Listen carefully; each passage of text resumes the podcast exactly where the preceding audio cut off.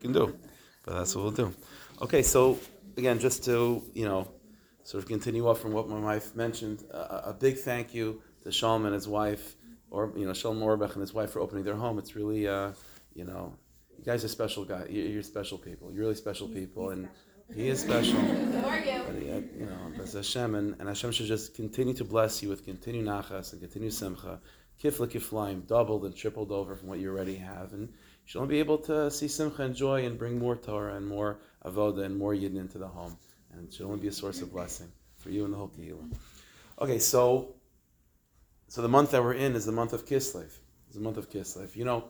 When in the times of Chumash from the Torah, there are no specific names for the months. There are no names for the months. There's month number 1, month number 2, month number 3. They're just named with numbers.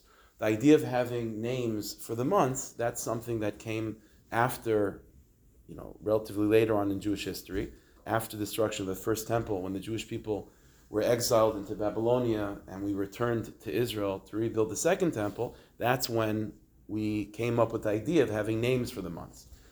And so the names of the months, although they're not from Chumash themselves, but if the Jewish people collectively, with divine providence, gave these names to the months, and clearly the names of the months are significant. It's very significant. And through studying the name of the month, one should be able to sort of glean and to get a deeper understanding of what the avoda, what's the general service of that month, in what way during that particular month are we supposed to relate to Hashem.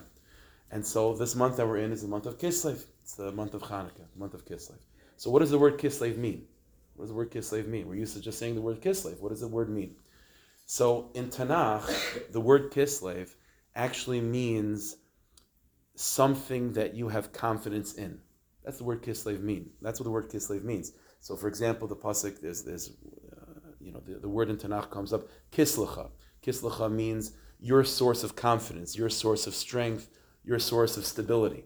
That's the word Kislev means. So if that's the name of the month, then clearly the avodah, the way that we're supposed to relate to Hashem in this month, and the part of the soul that we're supposed to unpackage and uncover, is that inyan, that quality that's called Kislev, that's called confidence and security and strength and support. In fact, there's a tradition we have. I've mentioned this, in these shiurim in the past, that there's a tradition that we have that every single month is related to a particular letter of the Aleph Beis, and that's also going to be a good indicator of what the inyan of the month is. And so what is the letter of the month of Kislev? So the letter of Kislev is the letter Samach. Letter Samach. The word Samach means to support. Samach means, Samach Hashem B'chol Nefesh, that Hashem supports. That's what the letter Samach means. And so the month of Kislev, the word Kislev, the letter of the month, it's all revolving around confidence and support and feeling that you're being backed by someone and by something, that you're not by yourself. That's what the month of Kislev means. And so that's going to be, we have to investigate that for the next few minutes. What exactly is, what exactly is the source of Jewish confidence? Where does our confidence come from? And what exactly, how do we develop that sense of samach, that sense of support that we all need? And that's specifically the avoda of this month. Okay, that's number 1. Number 2. When we think of Kislev, there's no question about it that we associate the month with Hanukkah. That's certainly the holiday of any particular month is not just randomly in that month. It's the shining soul of that month is the holiday of that particular month.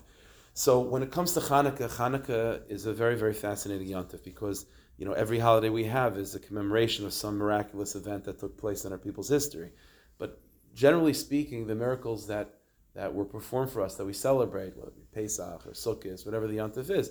So those nisim, those miracles, were for a clear purpose. They're for a clear purpose. So we were stuck in Mitzrayim. So Ribbono Shel Olam performs miracles to get us out of Mitzrayim. We're in the wilderness, in the desert, without protection. So Hashem protects us. The yontif of Sukkot. There's a clear te'eles. There's a clear need for that miracle. And that miracle comes to solve a problem. The question that's well known when it comes to Hanukkah is that the miracle of Hanukkah that we mostly associate with the yontif of Hanukkah didn't really come to solve any need. It wasn't really what happened on Hanukkah. As we know, So the Jewish people defeat the Greeks. They militarily they fight for their freedom and so on, and they overthrow the Greek sovereignty over the land. And they come into the temple, and as we know, everything is ransacked, and all the oils are contaminated, until miraculously they find a little jar of oil, and they light the jar of oil for one. It should only last one day, as we know, and miraculously it lasted 8 days. Okay, that's the miracle. That's the miracle of Hanukkah. The obvious question is, that whole miracle was completely unnecessary. It's unnecessary. As we know that according to halacha, if need be, you could use contaminated oils to light the menorah. So the whole miracle of finding the pure jar, and it only being for one day and miraculously extended for 8 days, the whole thing was unnecessary. The whole thing is unnecessary. We didn't need this to begin with. If you don't find a little jar of oil, so use other oils. Even if they're contaminated, it's okay. It's not such a big deal. But more than that, deeper than that, we know that lighting the menorah of the Beis HaMikdash, for example, is one of the mitzvahs. It's a mitzvah. And the very basic, the basic sort of pretext, backdrop, context that mitzvahs are part of is that they're for us to do. That's what mitzvahs are, right? The Ribbono Shel Olam gives us a Torah, and he tells us what to do. And these are our responsibilities, our obligations. So we are responsible, we're obligated to light Shabbos candles, to eat kosher, to learn, to daven. These are our mitzvahs. God does his thing. He's responsible to make sure the sun rises and sets. That's his job. And my job is to do mitzvahs. So one of the mitzvahs is to light the menorah. But all of a sudden, when it comes to Hanukkah, like Hashem Yisbarach, God is getting involved in our business. Like our business is to light the menorah. Fine. And if we have oil to light, good. Whatever we find accessible, that's what we'll use. But all of a sudden, the miracle of Hanukkah is that the Ribbono Shel Olam, God sort of encroaches into our space, our territory. All of a sudden, the mitzvah that we have to do, which is our obligation, God, the Ribbono Shel Olam, is already getting involved in, and not only providing us with the oil to use, but all of a sudden that oil and the mitzvah that we perform with that oil, which is a mitzvah for one day, miraculously extended for 8 days. That's a very, very nice thing, but a little bit like Ribbono Shel Olam, God, like stay in your lane. Mitzvahs are our territory, and they're our obligation. All of a sudden, the Yom Tov of Hanukkah has this strange phenomenon where you have, first of all, a miracle which seems to be unnecessary.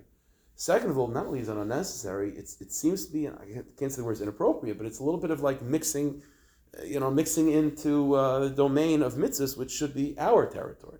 So the whole miracle of Hanukkah needs to be explained. Okay, so in order to answer some of these questions, again, where is the Jewish confidence? That's the month of Kislev, and in particular, what is the miracle of Hanukkah? How to understand it and understand it in the context of the month of Kislev. So let's speak about for a few minutes the concept of miracles. Because that's what, again, Hanukkah, Kislev, every holiday is a celebration of miracles, but Hanukkah, the bracha that we say specifically on Hanukkah is She'aseh Nisim L'Aveseinu, that Hashem performs miracles for us. And so of all the holidays, the one holiday which is celebrating the very idea of miracles is Hanukkah. So let's understand deeply, again, let's go a little bit deep to understand exactly what are the mechanics and what are the mechanisms in place for such a phenomenon that's called a miracle? Okay.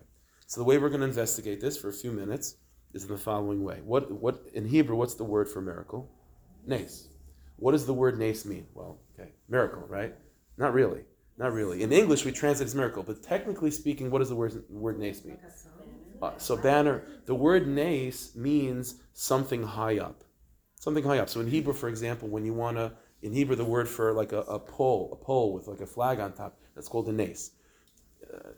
Nes harim, the pasuk says. Mountains are described as a nes. So the word nes means, technically speaking, if you want to translate it, the word nes really means something transcendent, something above, something high. That's the word nes means. Okay, fine. The problem is that there's another, I guess you can say, translation or definition of the word nes, which I can't say, it's not the opposite of transcendent and high, but it's definitely a different idea. And so we have to figure out this other definition. The other definition of the word nes is the following thing. How do you spell the word nes?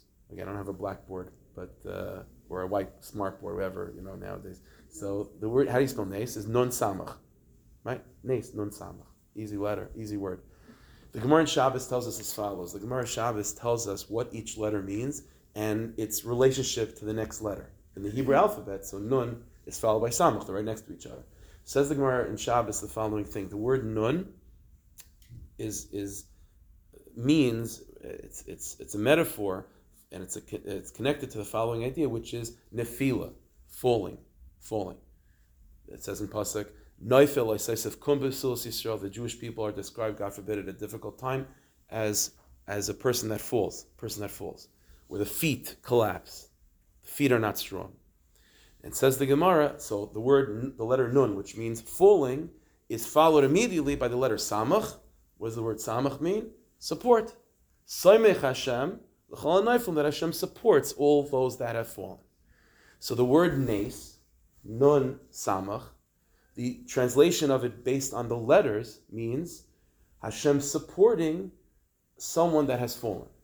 That's the word Nes would mean, according to the letters. In other words, the concept of Soimech Hashem l'chol ha'nayfim, Hashem supporting those that fall, means a person falls, God forbid, is because the feet are not strong. There's some the base, the foundation is rickety, is not so strong. So God forbid there could be in a field, there could be a falling.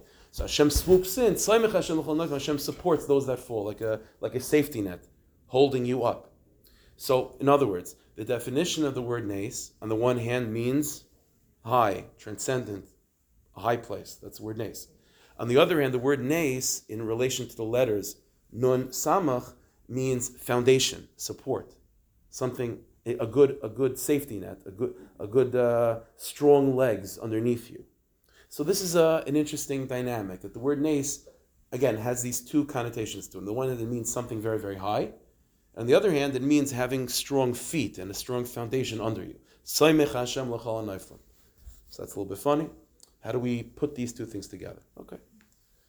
Okay. So let me explain for a few minutes the idea, and then we'll see where it comes from. We'll see where it takes us, and we'll see some practicality that comes from it. And I'll tell you a good story at the end. Okay, so don't worry about that. We always have to have a good story. So it's like this.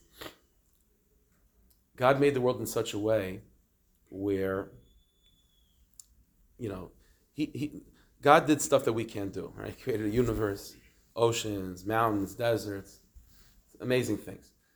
But as the Pasuk says in creation, Asher bara Elokim la'asais, the Ribbono Shel Olam made the world, and ever since that point of creation, the Ribbono Shel Olam steps aside to some degree and says, okay, listen, I did my part. Like I said with mitzvahs, right? I did my part.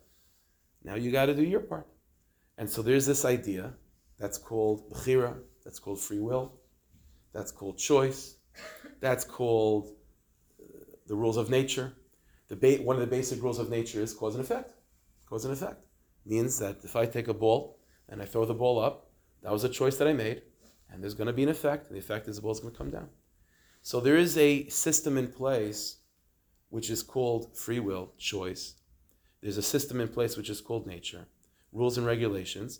And part of the system of rules and regulations physically is I throw a ball up, the ball comes down. And there's also a system of nature, even spiritual nature. And spiritual nature also has its rules and regulations of cause and effect. Meaning, I do a good deed, it brings me closer to God. I do a negative deed, it brings me farther away from God. I do good things, it brings me closer to my destination, to my ultimate purpose in life. I do negative things, it pulls me farther away from that ultimate purpose of my existence. So these are the rules of nature. God created in the beginning, you know, obviously when God created the world, there were no set rules. So it was all just whatever he wanted. But once he creates the universe, now he establishes rules and regulations of reality. And the rules and regulations of reality, both physically and spiritually, are what govern our lives. So again, if I throw a ball up, the rules of nature dictate it's going to come down. And if I do a mitzvah, the rules of nature, so to speak, spiritual nature dictate, I'm going to come closer to Hashem. And if I do a negative act, rules of nature, spiritual nature dictate, I'm going to be moving farther away from Hashem and farther away from the person I'm supposed to become. These are the rules of nature. And so what we have is sort of this interesting dynamic, because Hashem created each and every one of us. And clearly when Hashem created us and sent our souls down to the world, it was because God had a certain plan and a certain vision of what types of people he wants us to become. So, you know, it's not just a random thing that we're born and God's like, okay, now I have to deal with this new person now. No. Everything is, you know, God made us for a reason, purposeful, and with intent and with a mission. And so, let's say, for example, God is forming your soul. However he does that, he makes a soul in heaven. He's not just taking a soul and saying, you know what, go to the world, who are you supposed to be, what's your name, what's your identity, what's your purpose, you'll figure it out. No. God has a certain vision, he has a certain plan, he knows the type of person that he wants you to be. And God, so to speak, the Gemara talks about this, even that God prays. Who does he pray? He prays to himself, but there's a certain idea. Hashem describes the temple as his house of prayer. Kibesi based tefillah, that my house is a house of prayer. That the Ribbono Shel Olam prays and hopes that his vision of who he wants us to be will be fulfilled. So we have this funny dynamic. God creates us, sends us to this world with a certain vision of who he wants us to be. But at the same time, when he sends us to the world, he gives us the reins of our lives, and we're in charge. We make choices, and we're governed by the cause and effect of those choices. So Hashem wants us to, let's say, for example, to become a holy tzaddikus, a holy devout Jew, someone that's connected to God. And in order to get to that, and that's the destination, that's what God wants of us. But in order to get to that destination, you have to make certain choices in life.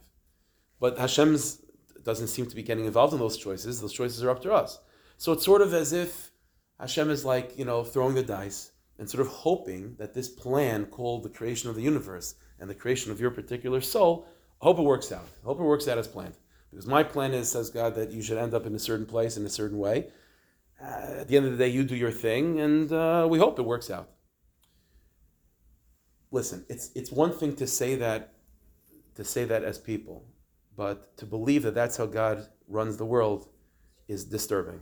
That God is creating the whole creation of the universe, the whole creation of every single one of us is just a matter of Hashem's like hoping, oh, I hope this works out. So there is a phenomenon that's called a miracle. What's an ace? You know, Chazal tell us in the Medrash that when Hashem created the world, every part of creation that eventually would have a miraculous experience done to it was told from the beginning, by the way, you should know there's going to be a miracle that's going to come through you. So for example, when Hashem created the Yam Suf, right? So eventually that Yam Suf by Pesach time splits. That's the story of Yetzias Mitzrayim.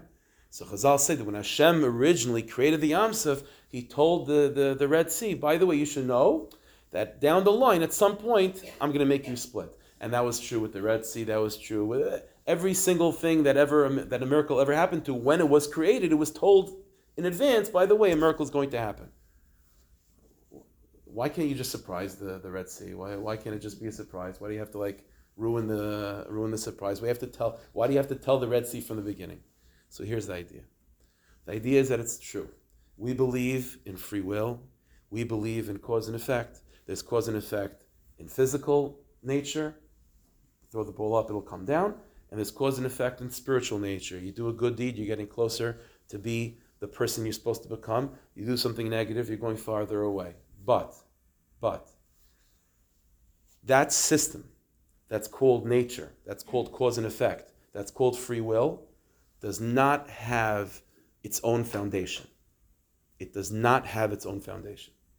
The foundation that even nature is rooted on and being supported by is God's ultimate plan, which means that we have free range.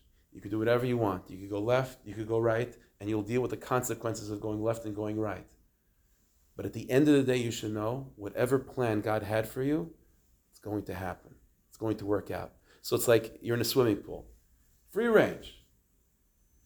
Within the limitations of the swimming pool.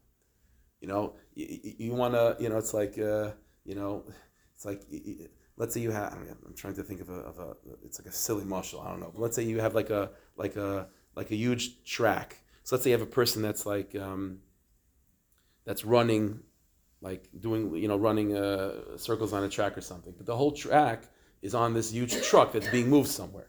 So you could move wherever you want.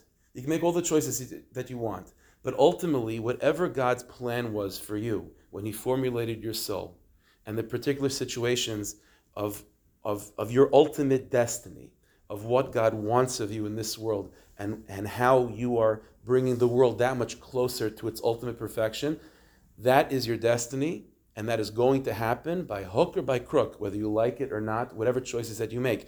Our choices can make that path quicker. It can make it smoother. It can make it, more straight, or it could be crooked and it could be roundabout. But either way, whatever turn you make, the divine, ways is governing everything, and not only telling you how to redirect, it's manipulating the ground under you to make sure eventually you get to that destination. In other words, instead of thinking of that we have these two systems that act independently, there's one system which is what God envisioned who he wants you to be. And then you have another system, which is your free range, your life, the rules of cause and effect. You make a good choice, and then it's good. You make a negative choice, negative effect. These are two systems, and God stays in his lane, and we stay in our lane. And hopefully, it should work out that at the end, the two, our choices merge with God's choices. Hopefully. That's incorrect. The truth is that the system of cause and effect, the system within which our free range is possible, does not have its own independent support. It doesn't have its own foundation. Its foundation is itself the vision that God had for us, which means that vision that Hashem had for each and every one of us, that is the destination, that is the foundation of all of reality.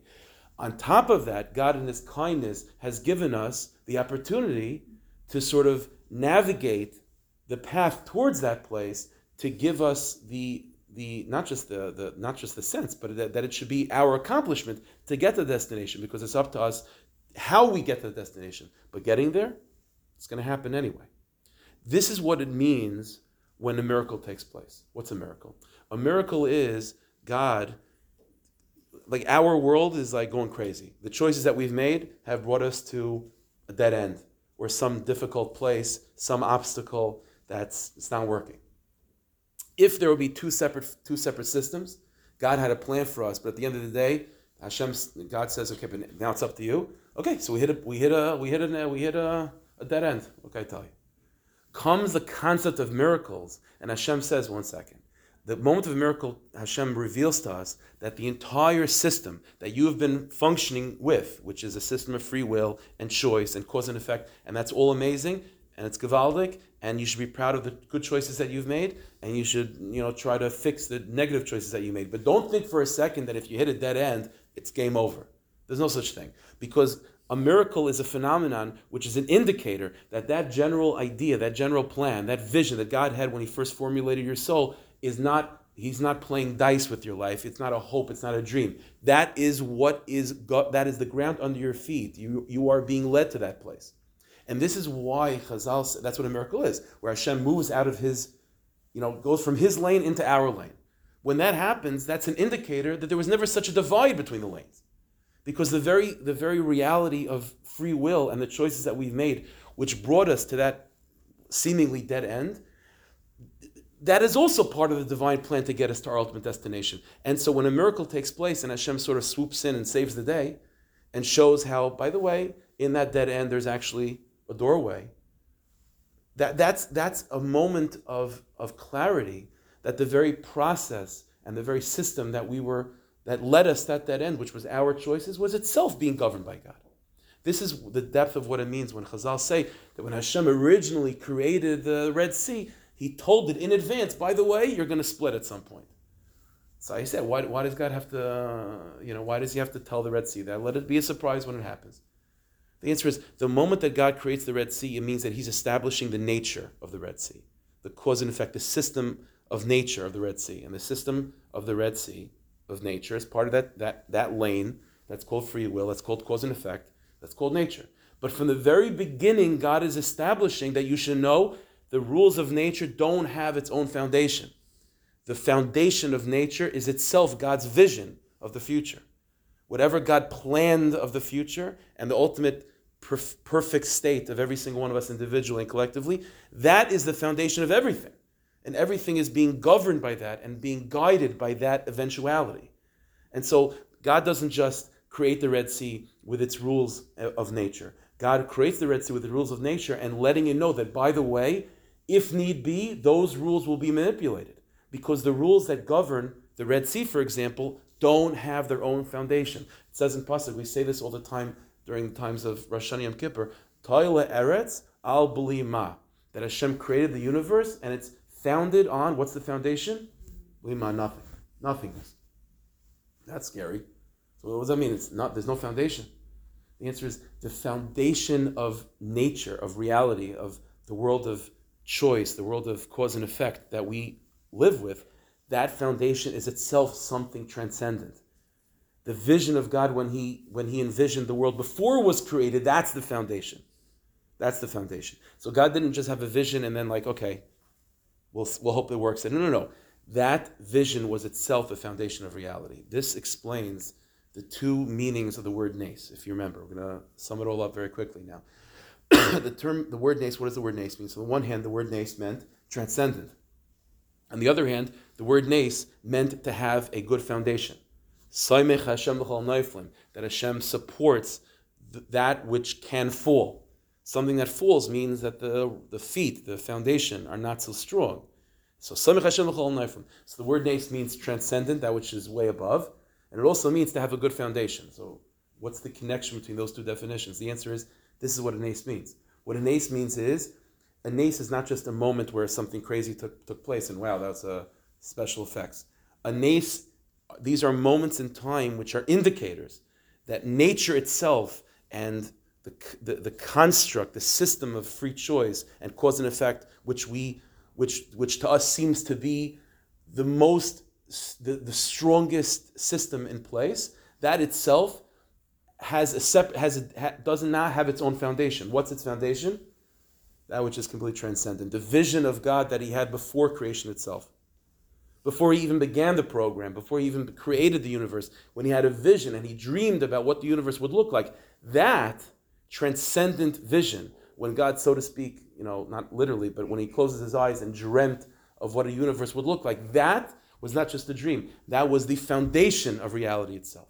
And that's what a nes reveals to us. A nes reveals to us that everything that in life, that is our choices, and we have responsibilities and cause and effect and all that, should not at all take away from our confidence in knowing that whatever plan God had for us from the very beginning is going to be fulfilled. And this is where Jewish confidence comes from. As I said, the month of Kislev, the word Kislev means confidence. Where does confidence come from? Jewish confidence comes from this realization that whatever choices a person makes and whatever overwhelming sense of responsibility you have because of those choices, you should have confidence to make the right choice. You know why? Because whatever choice you make, you should know at the end of the day, whatever God's plan was is going to work out. Sometimes when a person has a choice and they feel so overwhelmed by the outcome of that choice, it's sometimes so overwhelming you don't want to get out of bed. It's like to go left or to go right. If I go right, then my life is amazing. If I go left, then everything is terrible and I fall off the abyss. I'd rather not get involved with the choice. So the ability to have the confidence even to embrace life, comes from knowing that whatever choices I make, ultimately, the vision that God had for me will work out. It'll go this way, it'll go that way, it'll be direct, it'll take longer, it'll be shorter. But the lachatz, the pressure of the responsibility of ensuring that your destiny is fulfilled, that should be taken off your shoulders. Because no matter, whatever it is, it's going to work out. And now you could, with that weight a little bit relieved off your shoulder, now you can make the right choice. And hopefully, and if it's the wrong choice, okay. So it'll also work out. This is where the confidence comes from. That's what a miracle is. So again, a miracle is God coming into our lane and manipulating the situation to give us that sort of, instead of a dead end, he opens up a door on the side. But that's not God interfering with us. That's an indicator that there was never such a thing as two lanes. There was never such a thing as two lanes. All there was God's ultimate vision for us. And that was the foundation, and that is still the foundation of our lives, guiding us to that ultimate destiny. With, at the same time, again, we have the choices to make that path smooth, to make that path a little bit rockier, making it shorter, making it longer, but ultimately that's where it comes from. This is what the word Kislev means. This is the month of Hanukkah. This is why the miracle of Hanukkah, as I said, is a miracle that's unique. It's a miracle. It wasn't coming to save the day. The whole essence of that miracle was God coming and helping us doing our job in mitzvahs, right? Mitzvahs is what? Mitzvahs means our lane. That's our responsibility, what we have to do. And what is the Yom Tov of Hanukkah? Hashem coming into our domain and giving us the jar of oil, allowing the mitzvah to be extended over 8 days. And the question we asked in the beginning is, 1 second, God, you stay in your lane, I'll stay in my lane. The answer is, the whole inyan of Hanukkah, the whole inyan of Kislev is to reveal that there are no these two lanes. That even our domain, our strength, our ability to govern our lives and to make the right choices in our lives and to do mitzvahs is itself founded on a foundation of God's ultimate vision for us. And so that ultimate vision, which is transcendent, which is high, that is governing, that is the foundation beneath our own feet. And this is exactly why, historically speaking, the Yom Tov of Hanukkah comes when it does. Because, as is well known, Hanukkah is the last of the holidays, right? Historically speaking. And what makes Hanukkah so unique is that during the times of the first temple, that's when miracles were very common. Very common. And so we have holidays that are commemorating events during that time period, but generally speaking, miracles were pretty commonplace in the temple. All of a sudden, the second temple period and on, to this day, miracles are very, very rare. That that's a crossroads in history. Everything until the second temple, it was pretty much God's lane. Prophecy, miracles, crazy stuff. That's God's lane. All of a sudden, the second temple to this day, that's our lane. Now it's science and technology and thinking and even religiously, Tarsh Balpeh, the oral Torah. It's about us embracing our choices, our accomplishments, the universe of cause and effect. And so comes the Yom Tov of Hanukkah and says, by the way, you should just know, in the middle of our lane, comes Hanukkah and says, don't think that my lane is separate. What's the foundation of all of our choices, the foundations of all of reality is God's ultimate vision for us. And that's exactly what Hanukkah celebrates. So the Yom Tov of Hanukkah, the month of Kislev, what's the Avodah? The Avodah is to lighten the load of that responsibility that sometimes weighs us down of what happens if I make the wrong choice of where I send my kids? What happens if I make the wrong choice of where they go to camp, because that's what people are thinking about all of a sudden, and what about the wrong choice in terms of what my husband does for a living or what I do for a living, all these things, and the feeling of what if it's the wrong thing, like everything will be ruined and maybe my entire purpose in life will go off course. Hanukkah says, don't worry so much, because at the end of the day, it's true, you have to make the right choices, etc., etc., etc. But don't think for a second that the plan that God had for you when he first envisioned your soul in heaven, in that transcendent place, don't think for a second that he's playing the dice hoping that works out. That is the foundation underneath your feet. And you are going to become the person you're supposed to become. And knowing that then allows you to make the choice. And you go in a normal way to make the right choices to the best of your ability. And you drive in your lane knowing that my lane is not separate from God's lane. My foundation is itself God's foundation. His vision of who I am is the foundation beneath my feet. That's where Jewish confidence comes from. Okay, so I'll tell you a story. So it's a little bit of a funny one. Okay, it's like this. In the 70s, it's a story that happened in the early 70s. There was a Yid, there was a Jew, he was a Lubavitcher chassid, he was living in Israel. Okay, I think, if I remember correctly, I think maybe he was a Rebbe there or a Rav, something like that. And anyway, he has his family there. And so he came to America for an extended period of time, for a few months or so. I don't know if it was for business or family or whatever the thing was. He came to America for a few months. Okay, so he's here. One Monday morning, he gets a letter from his family in Israel. Now, in those days, especially from Israel to America, it wasn't easy to make a call. And even letters, it was no emails, it took a long time. So the letter was written like a few weeks ago, and it only got to him now. So Monday morning he gets the letter in the mail, and he sees the date that was like from 3 weeks ago, and the letter basically says that it was from his brother, and his brother is telling him, you know, we want to just inform you that our father, he got sick, and it's not looking good. So we just wanted to let you know. So he sees this, and this is 3 weeks ago. So he's a little bit nervous about, you know, what happened. Maybe, God forbid, maybe his father already, you know, took it, you know, who knows what happened. So he's, like I said, Lubavitcher chassid. So this is Monday morning. So that Monday afternoon, he writes a letter to Lubavitcher Rebbe. He wasn't in New York at the time. He was in America, but he wrote a letter to Lubavitcher Rebbe. And in the letter, he explained what the content of the letter that he received from Israel. And at the end of the letter, he says that because I received this 3 weeks ago, I simply don't know what to think. I don't know what to think. In other words, I'm afraid maybe lo aleinu, maybe my father already, is no longer with us. Who knows? So I don't know what to think. That's how we ended the letter. I don't know what to think. This was Monday afternoon. Thursday evening, he gets a letter back from Lubavitcher Rebbe. And the letter is his letter. And those last few words, I don't know what to think, the Rebbe underlined twice and wrote 3 exclamation marks afterwards. And he wrote the following words: I'm shocked that a chassid like you would have such a philosophy of I don't know what to think. Don't you know, this is what the Rebbe writes, don't you know that all of the Rebbes of Chabad have said over and over and over again, trach gut, ven sei gut, think positively and it'll be good. Think good and it'll be good. You don't know what to think. Think good, it'll be good. So fine, that's the letter. Now, as a chassid, so he reads that letter. To him, this is now a promise from the Rebbe that his father's is fine. Like that's to him, that's the promise.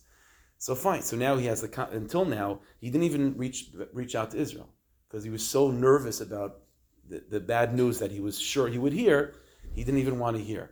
But now that he receives this letter from the Rebbe, he has more confidence. So he actually goes to the phone and pays whatever, those days it costed to make a call to Eretz Yisrael. So he calls his family over there. The phone rings. So they pick up the phone. Hi, Yankel. Yeah, I'm here. I'm calling to find out how Tati's doing, how Abba's doing, how's the father doing. So they tell him this is Thursday. This is late Thursday night, or in Israel it's already early Friday morning. So he calls that. So they tell him, oh, by the way, you should know, mamish a miracle. He took a turn for the best, and it was looking really, really bad. The doctors really pretty much gave up hope, but just recently he started turning around and recovering, and the doctors are pretty confident that it's going to be okay. So he's like, okay, Baruch Hashem. And so he says to his brother, and when did Daddy begin to get better? So they said it was last night, Thursday evening. Okay, so it's fine. Okay, so he hangs up the phone. That morning in America, Friday morning, he travels to Crown Heights to 770. He wants to give the Rebbe the good news that his father's feeling better. So the Rebbe this is Friday afternoon already, the Rebbe is on his way to 770 to get ready for Shabbos or whatever. So this chassid is standing outside the door, waiting to meet the Rebbe as he's walking in. So the Rebbe is walking up the sidewalk to 770, and he sees this chassid standing there. And the Rebbe, without even asking or investigating, the Rebbe looks at him and says, "No, how's the Tata? How's your father doing?" So the chassid says, "Rebbe, Baruch Hashem, my father's doing a lot better." And the Rebbe says, "And when did he begin to get better?" So the chassid says, "Thursday night." And the Rebbe says, "And when did you receive my letter?" So he said, "Thursday night." And the Rebbe says, "And when did you begin to think positively?" "Thursday night." And so the Rebbe said, "You think I saved your father's life? You saved your father's life." And so the Rebbe went into Zevot like that. Drach gut, then sei gut. That's where Jewish confidence comes from. Whatever happens, left, right, God has a plan. It's going to work out for the best. And we just have to have the confidence of knowing that and realizing that that is the foundation beneath our feet. And the more positive we could think, the more faithful we can be in that ultimate foundation, guiding every single one of us individually and collectively, the more we'll be able to have that smooth ride towards our destination. Hashem shall bless each and every one of us with a month of confidence, a month of bracha, shefa, on all levels. And again, once again, thank you, the Orbachs, to opening the home. And again, Hashem should just bless you with continued nachas and simcha, ad b'li dai.